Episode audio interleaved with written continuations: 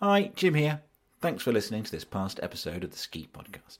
Since releasing this podcast, we have a new supporter of the show.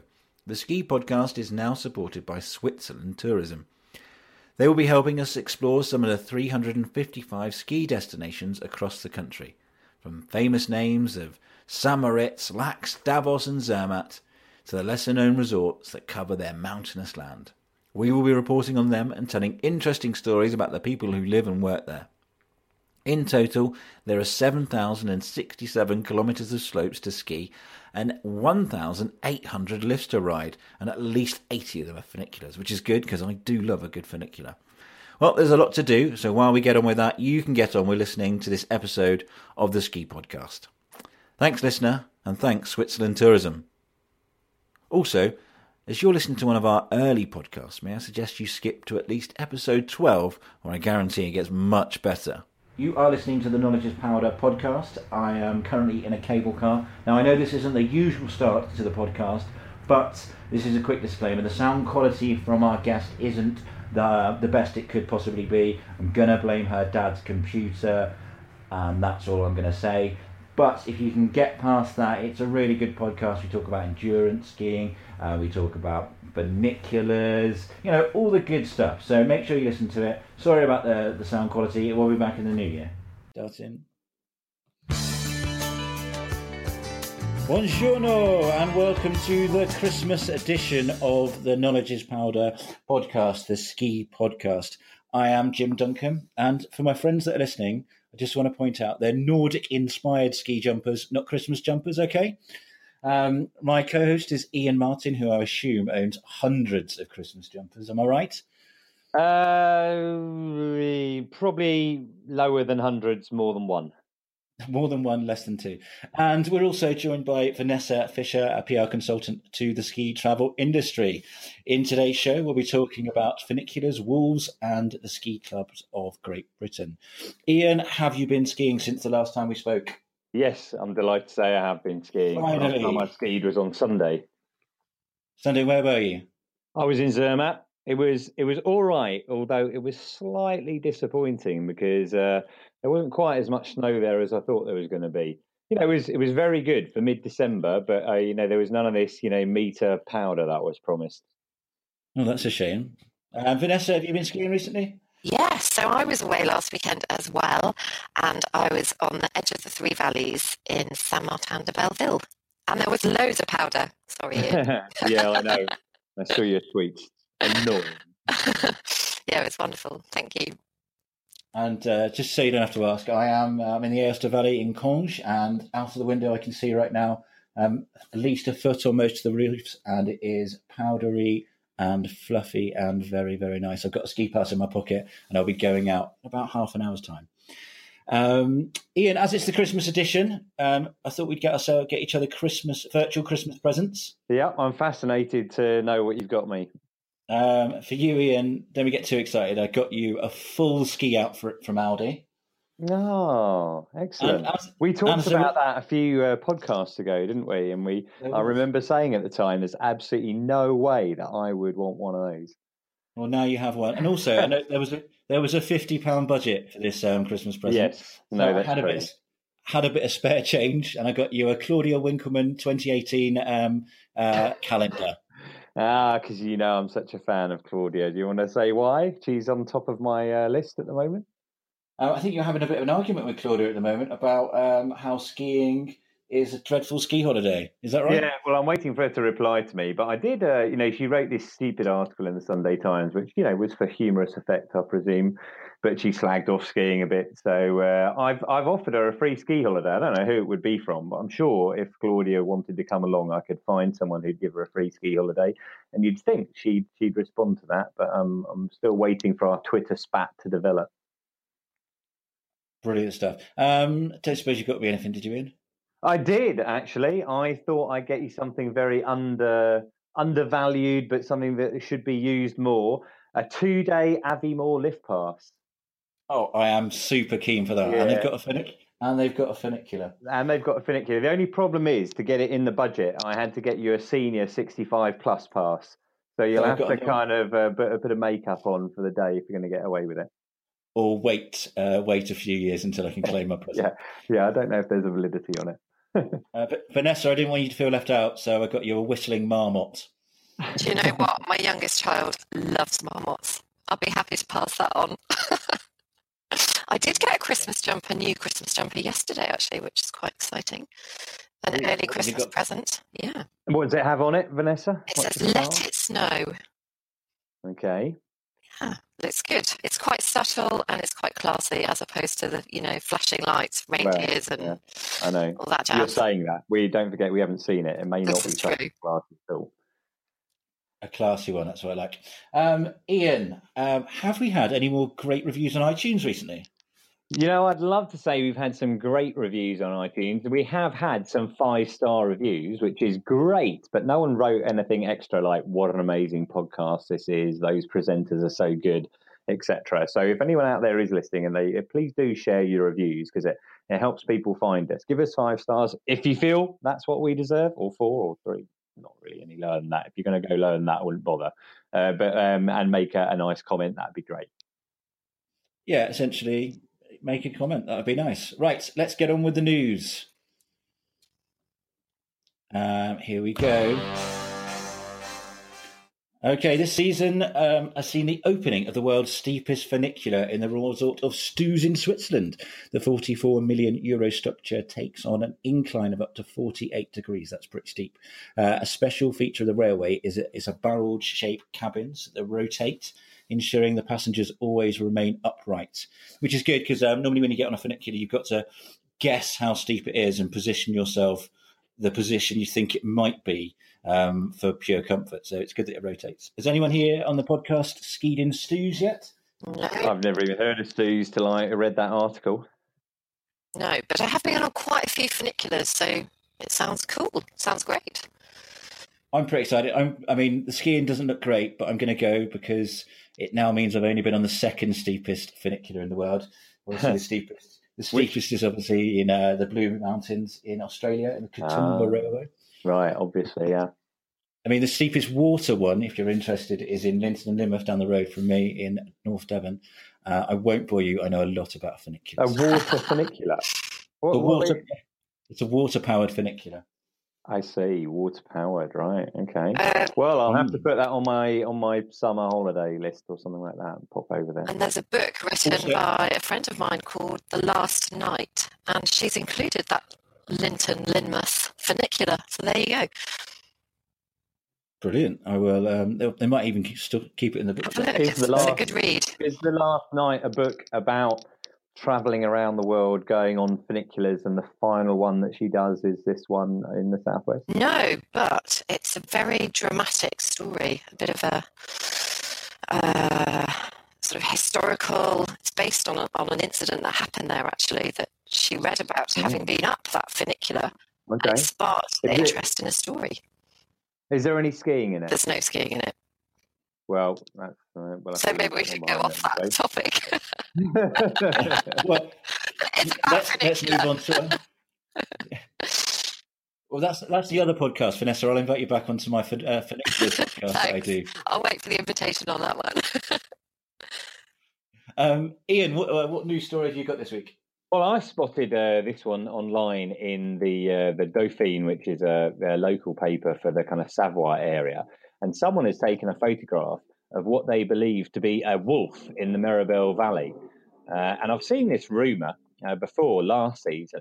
Uh, there were various people claiming to have seen a, a wolf going around. I can't work out from the picture exactly where it is, but it's next to a road that's got a lamppost on it, so it must be relatively uh, uh, urban. I kind of visualized it living in that little bit between La Tania and Méribel Village, where it's really wooded around there, where they could um, eat, um, you know, uh, little sanglier, wild boar, and things like that. But um, yeah, it's it's it looks like it's convincingly could be a wolf, or possibly a cross between a wolf and uh, and something else, another dog. I heard about I heard about this last year as well. Um, one of the one of the companies that I work with, um, they had reports of seeing wolves as well um, in exactly the area you described, Iain. So Ah, it's highly likely. Um, I've never seen a wolf myself. I did see a badger once in Nazark, but that's uh, that's a different news story. Um, Vanessa, you spotted any Well, I animals? was just about to say, I didn't see the wolf when I was um, skiing through Méribel last weekend. No. Um, I'm trying to think if I did see any animals out there. Nothing of the very wild variety, I would say. A couple of dogs enjoying the powder snow, that was fun. Do you know my first ski season job was in Tignes, and it was to promote a pub called the Wobbly Rabbit, and I had to go skiing as a rabbit. Um, I'm not. I'm not. I'll tell you that story another time. It's just the only. It was an animal-related thing that popped Oh, I don't head. know. I mean, it comes further up the list than uh, than funiculars in uh, around your way. you, you, how, this this rabbit this rabbit costume. It was obviously full human size uh, costume, big ears. Oh god, Iain, it was miserable. Like it was the worst thing I've ever done. The pub was appalling, and I just was skiing and walking around, just being the most deadpan, miserable rabbit with French people just shouting "Et la ban!" and throwing snowballs at me. Right. And Uh, did you have to be I- wobbly as well? Were you like really in character? Yeah, I just um, I got uh, got uh, got going on the old toffee vodka juice and wobbled my way around. Right. Um, let's, move on from this. Vanessa, have you got anything um, newsworthy you'd like to tell us about? Uh, well, what I was thinking about is obviously Christmas is coming up. I've got three young children, and they're all getting quite excited. Um, last year, we actually we managed to fit in a few days skiing just before Christmas, but sadly, this year's holidays haven't kind of worked out as well, and there wasn't enough time to go. But yeah, I was just thinking about different ski resorts and um, what's going on. I had a one of the newsletters come in from Val Thorens, which was saying they're going to have Santas in Val Thorens, in Les Menuires, down in Saint Martin de Belleville. And actually, we played a bit of a game last winter skiing around Paradiski, doing a Santa spotting mission. And there was loads of them, sort of pretend ones by the chairlifts and a real Santa down in La Plagne. That was quite exciting. A real Yeah. Santa as opposed to all the fake Well, as opposed to the kind of stuffed variety that sometimes is just know, propped Yeah. up by chairlift. Just have to be mindful of our audience. There may be uh, some younger listeners Yeah, here. no, exactly. Uh, That's so what the real, if the real Santa was, if the real Santa was in La Plagne, he was on his way to everywhere else as well. I, I Well, my my um, my youngest huge- was huge yeah, the resort. well, they can get around quickly, can't they? That's the thing. Santas are fast travellers around the world. Have you seen one on a zip wire at all? Am I They do have one that comes down into Arc 1950 on a zip wire. Yeah, it's incredible. I'm not sure why he can't just land his sleigh in the centre of the village there, but there you go. Okay. I also believe that's where Boris Johnson um, goes on his ski holidays as well. Yeah. He likes to, he does love a zip line. Right, um, and that was our news. The Ski Podcast, proving that the ski chat is anything but humdrum. Remember, knowledge is powder. To get in touch with the show, tweet at the Ski Podcast or email the ski podcast at gmail.com. And this this is now time for the ski news. Um, the season had it. Oh, let's try this again, shall we? Um, on the, on the time I can't edit. Um, and now some report. There's the snow report. Here we go.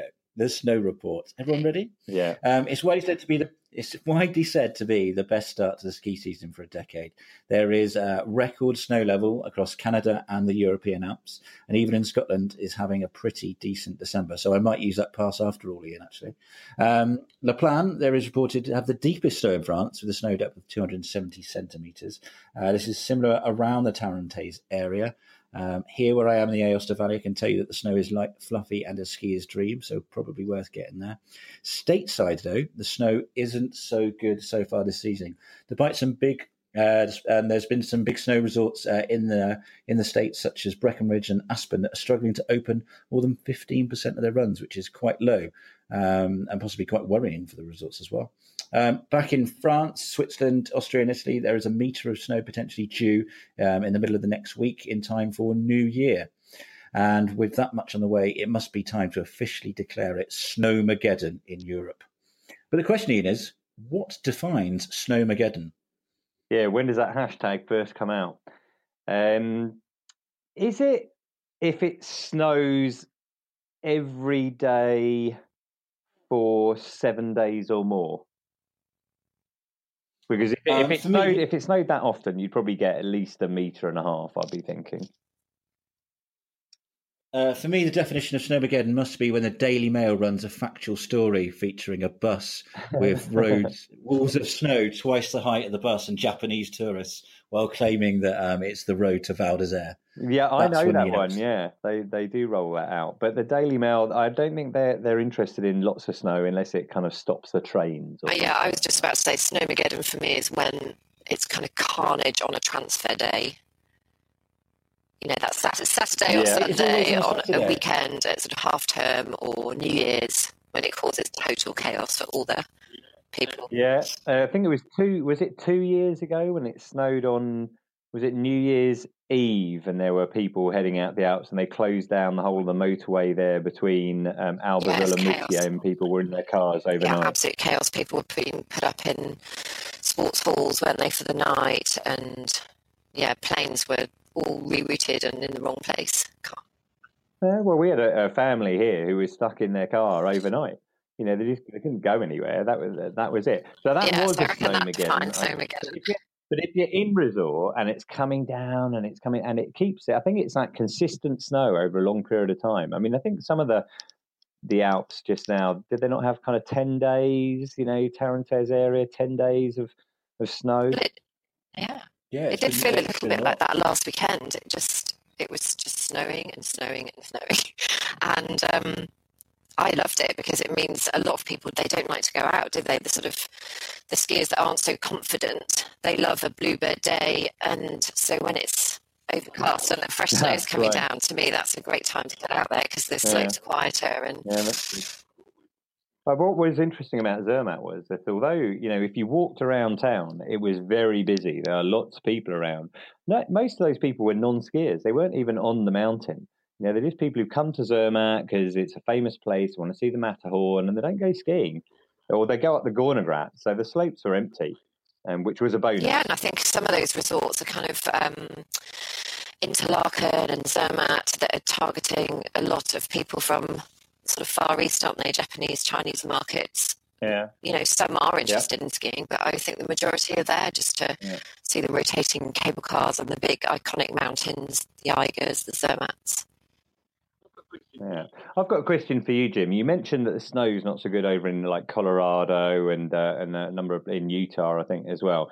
Do you think that there's some kind of cosmic force in the snow gods that is this is a kind of way of of punishing America for voting for Donald Trump?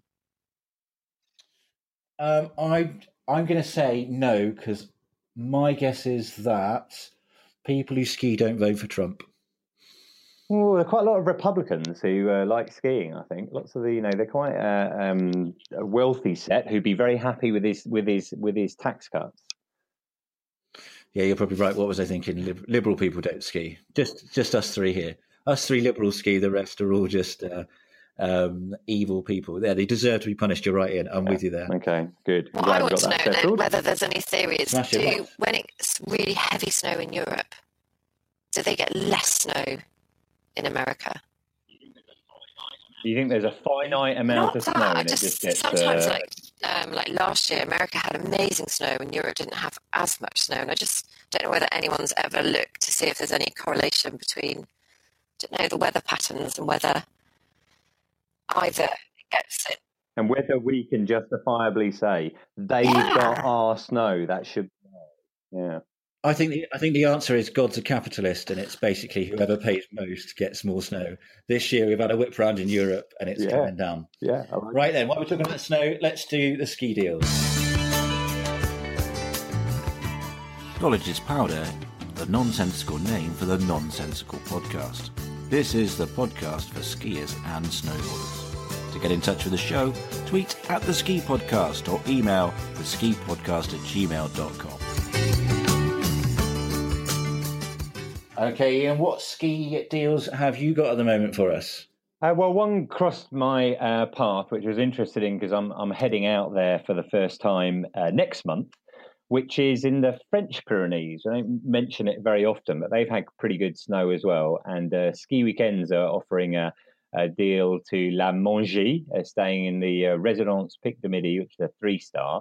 So you can go from Stansted for three nights. It's a B&B accommodation and includes your lift pass and it's 446 pounds per person. So if you, I kind of see this as being suitable for the sort of person who's already got a week's holiday booked, but there, and it's not until uh, uh, half term or Easter, and they're desperate to get out there and get a bit of extra snow in now. So go for a, a short break um, over there. I haven't been to La Mongie. I think you've been, been, there. there. Vanessa, it's, um, right? it's one of the highest sort of altitude resorts in the French Pyrenees. It's it is purpose built, it's great for ski and ski out. So perfect. Um, you know, for a short break. And um, the most amazing thing is you can get up to the Pic de Midi. It's, um, you know, Yeah. really, really worth a visit. And I think um, the ski pass in La Mongie includes the Pic de Midi. So um, it's well worth trying to get out and use one of those deals. And and the, the the Pic du Midi is an observatory right on the top of the mountain range. I think it's the highest. It's certainly the highest It observatory. is, in yeah. France, highest isn't it? in the West is, I think, how they describe it. Um, Western Europe, Right. as opposed to West. some, somewhere else that higher in East. Yeah. So, so um, you know, if anyone wants to uh, take up that deal, they'll just have enough time to tell me how good it was before I uh, I, I go out there later in January. Um, what about yourself, um, Jim or Vanessa? Um, I've actually haven't. I've been a bit lazy. I haven't got any ski deals this week. But um, my friend does live in Méribel, and he's got a spare bed couch.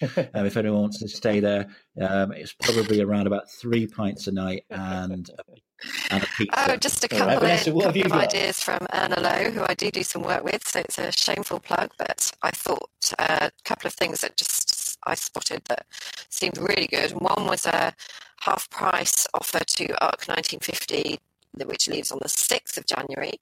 So I know there's some schools that are still off um, on you know kids' holidays that week. Um, that seemed good value. It was completely half price, so in a six or eight person apartment. So that was uh, good value. And the other thing that was flagged up was um, they've got 35% off um, apartments in Morzine the following week. So, you know, really, I think it's just to say that in January there's going to be some really, really good deals across the board, and the snow's incredible. So, for people that can get out there, like Iain said, have you know either an extra short break or perhaps if they don't have the commitment of children, they can get out there for a week. It's it's really worth you know trying to make that happen. Yeah, I think you're absolutely right, Vanessa. Like there are companies already dropping their prices way below um, what they advertised at the beginning of the season. So yeah, it's going to be for some reason the best snow and possibly the best prices for quite some time. And that's all our ski deals this week. Now it's time to talk to Vanessa, who's joined us very kindly. Vanessa has worked in the travel industry for 20 years, but more than that, she is a passionate skier and has turned that love into a career. Having done ski seasons and worked for the Ski Club of Great Britain, Vanessa now runs her own PR company. Vanessa's love of skiing extends far beyond the usual piste cruising and après ski that many of us um, just dawdle around doing, as she competes in regular ski events and trains quite a lot as well. So we'll talk to Vanessa now. First, tell us what is it that you actually do, and how Oh does gosh. it allow for Well, you um, so I fell into PR, which is uh, press relations, media relations, um, kind of by chance, really. And um, this means that I work for lots of different companies and destinations within the ski industry, and basically work my hardest to promote those, whether it's a tour operator or a resort destination. Uh, or a sports centre um, and promote them to the press in the UK. So um, it's very varied.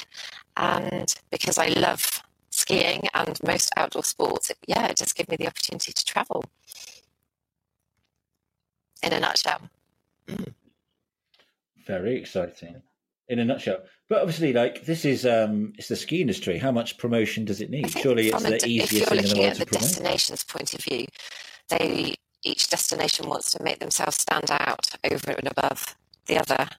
I don't know, 300 destinations around the world, or however many there are.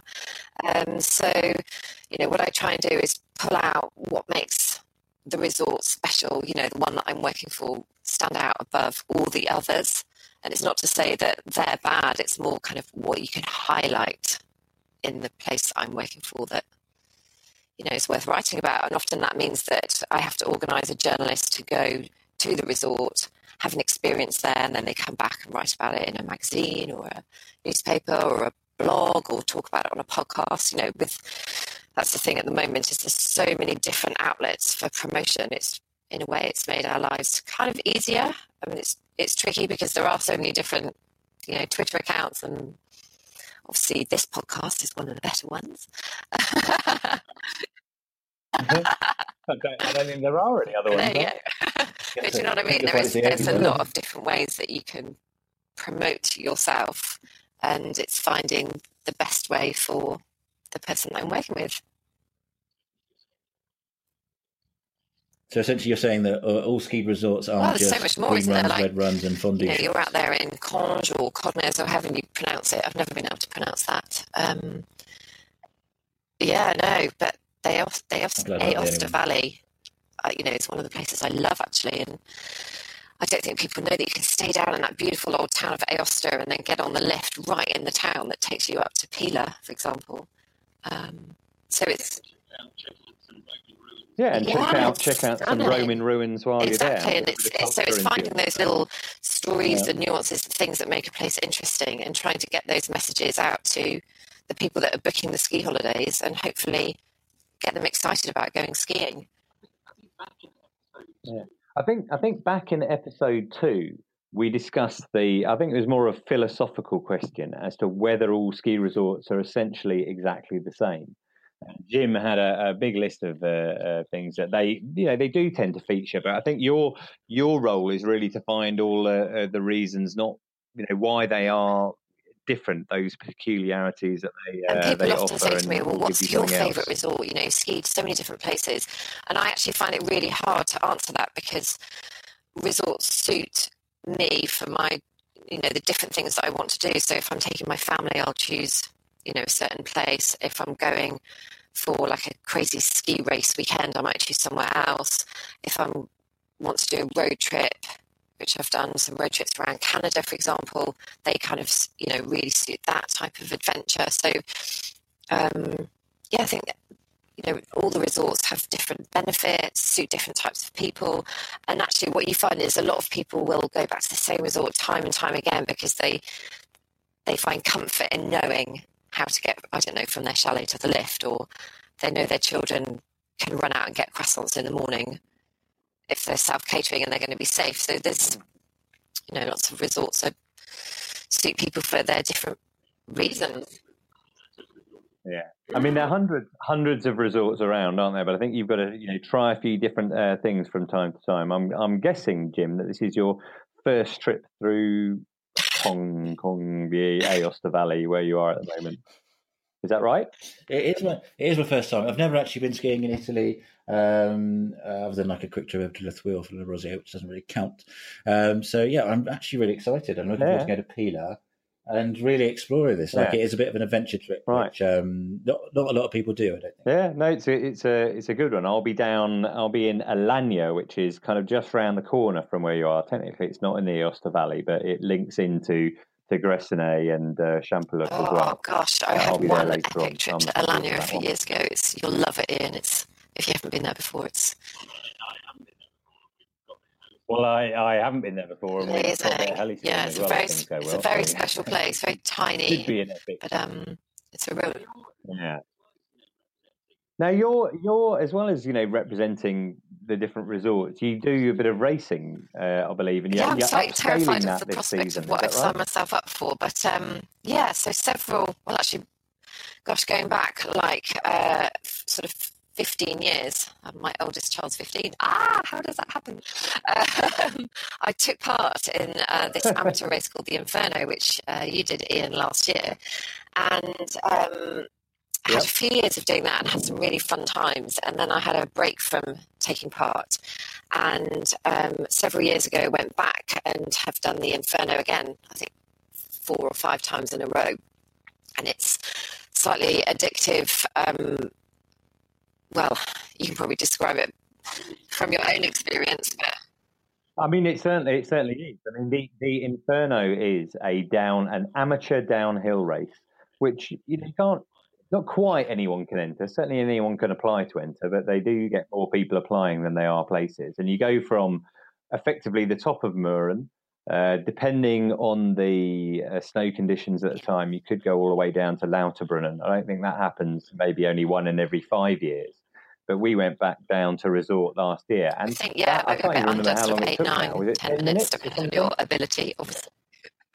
Yeah, yeah, yeah. That's that's a long downhill run. That is a real thigh burner, and there's actually some uphill in it as well. So it's an unusual kind of race. But you know, there are it, it fires the adrenaline around your body, and I'm guessing because when I got to the bottom, I just thought, wow, I want to do that again. You know, you never get the opportunity to kind of ski as fast as you can uh, generally because you're so worried about I don't know other people yeah, on the slopes and, and, from yourself. Yeah, and the adrenaline, uh, and, it makes you pretty much sign fun. up straight away for the following year, which is kind of what's happened to me. And then last year, some friends were talking. Um, well, there's two two guys that had been the only British people that had taken part in the series of races of which the Inferno is one, called the Super Three.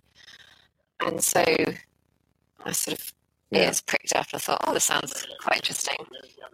So the other two, where, the first one is in Bellalp in Switzerland, which is a tiny little village, which again I've never been to, um, and it's a similar setup. So you know you start at the highest point, and um, the race finishes down in Bellalp. I can't tell you actually exactly how long it is. I haven't looked at it in that much detail yet. Um, and then you move on to the Inferno the following weekend. So I'm coming back in between to work.